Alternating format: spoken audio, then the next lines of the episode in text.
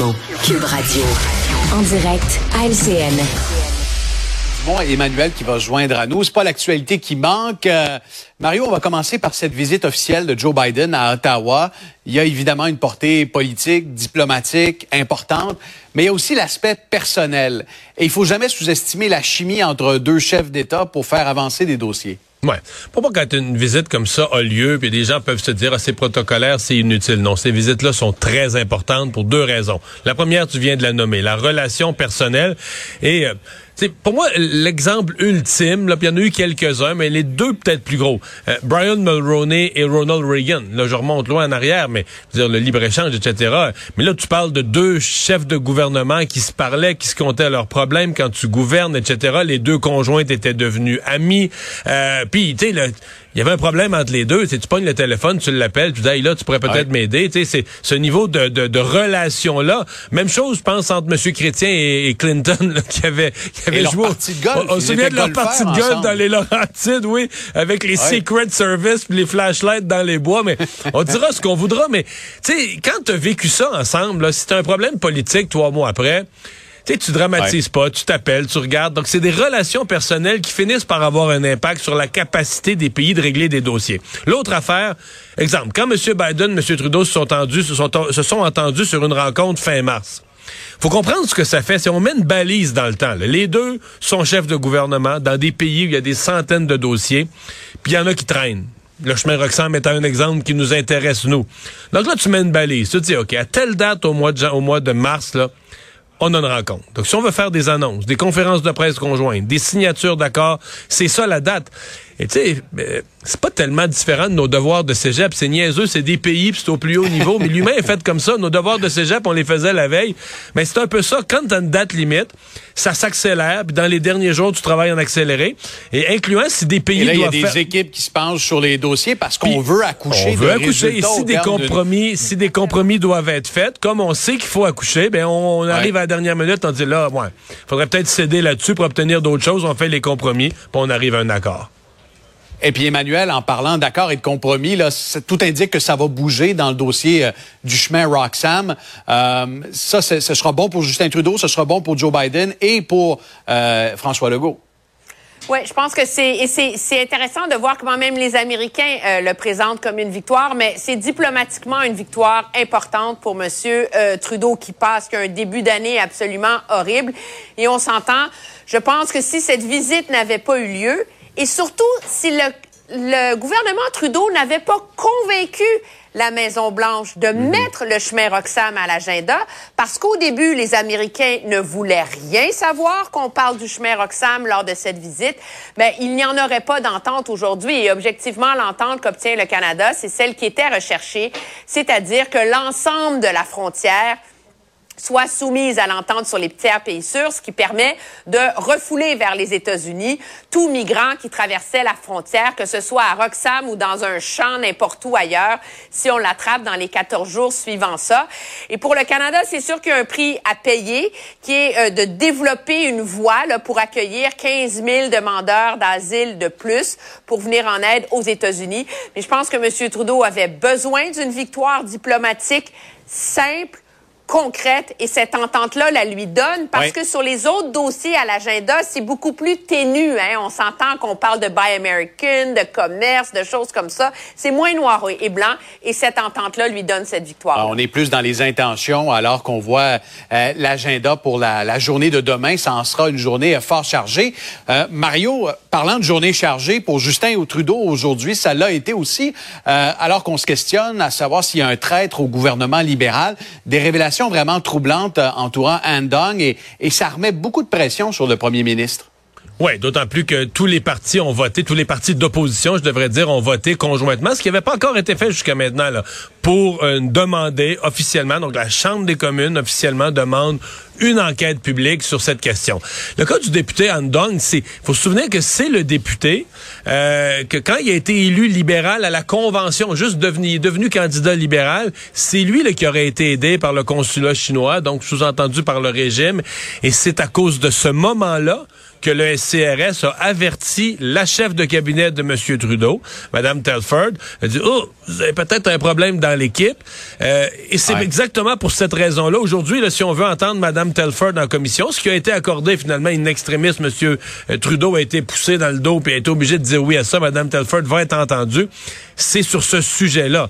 Euh, juste une parenthèse pour rajouter ça intéresse aussi les Américains. Je comprends que c'est devenu une crise interne de politique interne pour M. Trudeau, oui. Mais les Américains aiment pas que leurs voisins, euh, tu sais, soit l'ingérence chinoise chez le voisin pour les, les mhm. Américains, c'est étonnant aussi. Je Monsieur Biden publiquement n'humiliera pas Justin Trudeau avec ça, puis il parlera pas de ça, puis il l'écœurera pas avec ça publiquement pour le faire mal paraître politiquement, c'est certain. Mais dans les discussions privées, je suis convaincu que Joe Biden va dire à Justin Trudeau, hey, il a la chaîne, faut que tu prennes ça au sérieux là. Puis on se demande jusqu'où va cette ingérence de la Chine, s'ils sont capables de faire élire des députés, euh, d'obtenir des conseils de ces députés canadiens élus. Euh, Emmanuel, on a vraiment l'impression en ce moment qu'il y a des sources au sein des services secrets qui en savent beaucoup au sujet de cette ingérence chinoise et qui coulent euh, au compte-goutte de l'information aux médias. Oui, et pour les gens qui font le parallèle avec Watergate, Nixon, Deep Throat, là, la source du Washington Post, le gros problème pour le gouvernement, c'est qu'il n'y en a pas une source. Il y a deux filons de sources. Parce que les deux médias qui sont sur cette histoire-là, c'est Global et le Globe and Mail, et les deux font des reportages, mais sur des enjeux différents je dirais, euh, de l'ingérence chinoise. Et donc, je pense que ça illustre à quel point le, mécontentement est élevé dans certains cercles de renseignement. Et ce qui est de très difficile pour M. Trudeau, c'est qu'on était convaincu dans les rangs autour du, du premier ministre que lorsqu'il annoncerait la nomination d'un rapporteur spécial pour, euh, voir qu'est-ce qu'on fait avec ça, une enquête de la GRC pour découvrir les sources, ben, que ces sources allaient se tarir, alors que c'est le contraire.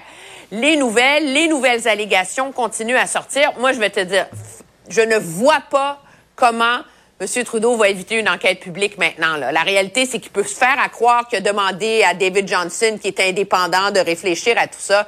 Il y a un vote des communes qui le lui demande.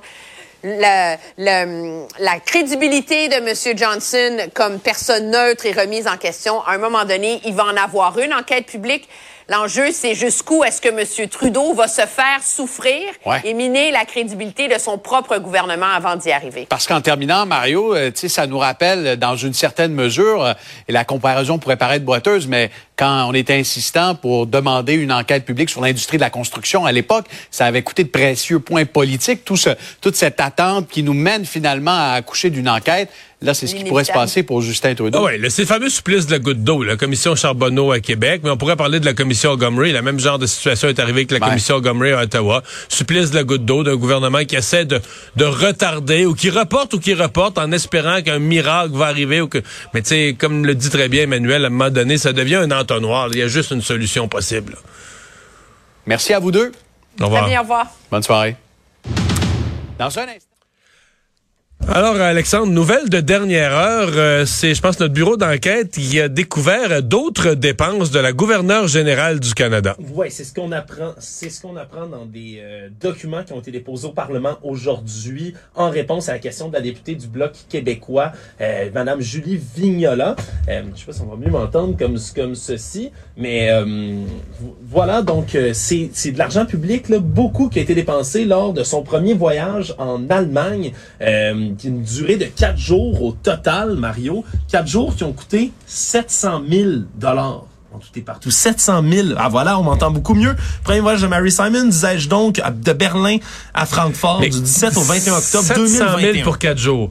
Donc ça veut dire quoi? Déplacement d'avion? Euh? Ah, écoute, tout ça là-dedans, oui, on a les déplacements d'avion, bien sûr, mais là on parle, là, ça fait même pas trois mois qu'elle est assermentée à ce moment-là, en 2021. Elle se rend... Donc c'est avant même son voyage qui a fait scandale, celui du, du Moyen-Orient, de, de, Dubaï. Oui, celui au Moyen-Orient, on se souviendra, ça a coûté 80 000 uniquement en repas qui ont été servis en vol pour elle et ses 29 invités. On se souviendra du fameux 1000 dollars en tranche de lime, entre autres, que ça avait coûté dans cet avion. Mais maintenant, ce qu'on ce qu'on entend également, Mario, c'est les détails, entre autres, de la longue liste des dépenses. Là, on parle de 75 900 dollars uniquement en chambre d'hôtel dans les établissements les plus luxueux qu'on a trouvé sur le trajet. Ritz-Carlton à Berlin, le Hilton à Francfort, le St. James à Londres, tous des petits hôtels où... Euh, quand même. Moi, je séjourne pas là quand je vais quand je vais en Europe. Et donc, en tout et partout, partout, là, ça a coûté 679 306 dollars de dépenses, 24 000 dollars pour une réception à Francfort, 19 700 pour un dîner avec l'ambassadeur du Canada en Allemagne. Là, c'est de l'argent, là. 700 000 en quatre jours. Ouais, mais il y, a, des, quand même des réceptions officielles là-dedans. Il y avait peut-être, faudrait savoir, est-ce qu'il y avait vraiment, est-ce que c'était vraiment de grandes réceptions avec des, dizaines ou des centaines de personnes? Parce que au prix que ça coûte, t'as comme un peu l'impression que c'est un banquet avec. Ouais, est-ce que c'est un banquet? Il y a 200, personnes. personnes c'est sûr qu'il y a, a d'autres questions après ça à poser sur, évidemment, là, les menus de détail dans tout ça, mais je rappellerai quand même que la représentante du monarque d'Angleterre a bénéficié d'une augmentation de salaire de 40 000 dans les derniers dernières années. Hein, l'inflation, ça frappe tout le monde. On sait-tu où est rendu son, ses cours de français? Là? On n'a pas eu rapport là-dessus. Hein. On a beaucoup de rapports sur ses dépenses, peu sur son français. Résumé l'actualité en une minute. Mission accomplie.